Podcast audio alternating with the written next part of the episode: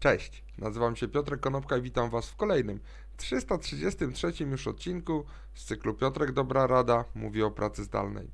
Dzisiaj powiem o tym, jak pracę zdalną i pracę hybrydową widzą jedne z największych firm na świecie.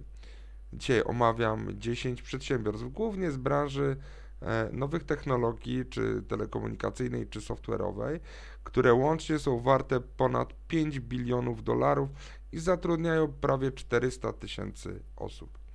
Na pierwszym miejscu jest Apple, e, który ma wdrożony model hybrydowy, ale z naciskiem na Office First.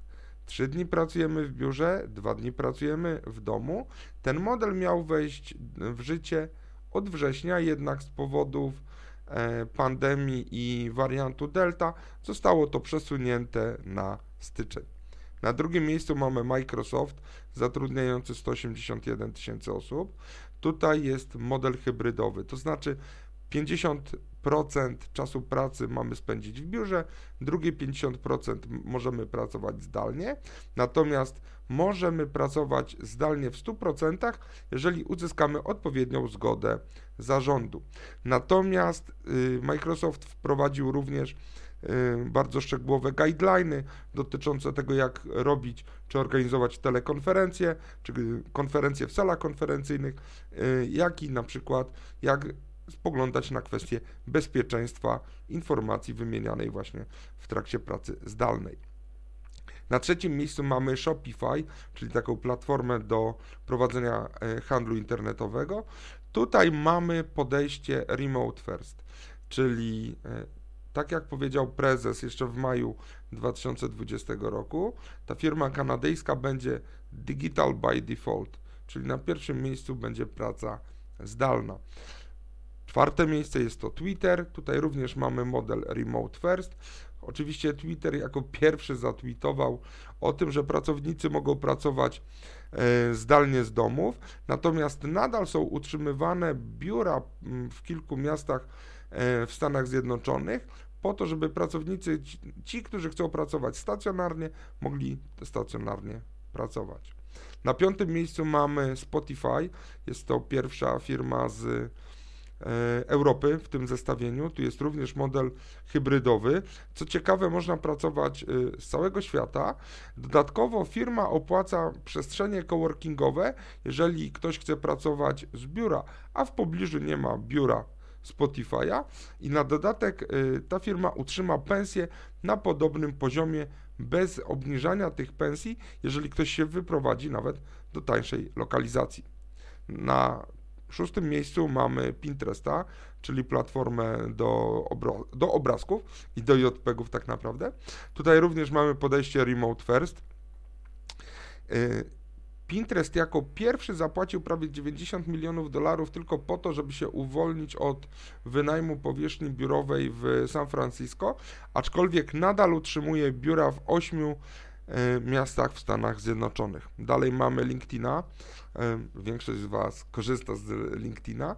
LinkedIn w, lipcu 2021 ogłosił, że e, tutaj również w tej firmie zostanie wprowadzona wersja hybrydowa z opcją na pełnej pracy zdalnej i jest to zmiana co do y, sposobu tego, jak LinkedIn podszedł do hybrydy, ponieważ najpierw była decyzja, że 50% czasu pracy pracownik ma spędzić w biurze. A teraz oczywiście może spędzać w biurze tyle czasu, ile chce, natomiast ma opcję całkowitej pracy zdalnej. Firma ma 8 y, biur w Stanach Zjednoczonych, natomiast ta polityka dotyka wszystkich 16 tysięcy pracowników na całym świecie. Na ósmym miejscu mamy Slacka, Tutaj mamy wariant hybrydowy i ta informacja jest y, z czerwca 2020 roku, że wszyscy pracownicy mogą tak naprawdę pracować na stałe z domu, ale co ciekawe, większość nowych rekrutacji jest zdalna i komunikacja, jak to przy Slacku, jest nastawiona głównie na komunikację asynchroniczną. Na przedostatnim dziewiątym miejscu mamy Quora.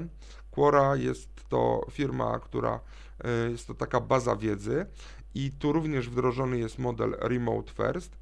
Y, ten model został y, oznajmiony w maju 2020 roku. E, używają nadal dwóch biur w Stanach Zjednoczonych, w Chicago i w Nowym Jorku. E, I na ostatnim miejscu mamy Upworka. Upwork jest to e, firma, która pozwala ludziom, freelancerom uzyskiwać zlecenia. I tutaj również była informacja bardzo dawno, w pierwszej połowie 2020 roku, że zostanie wprowadzony model Remote First. Czyli mamy 10 bardzo dużych firm. Właściwie każda z nich warta co najmniej 2 miliardy dolarów.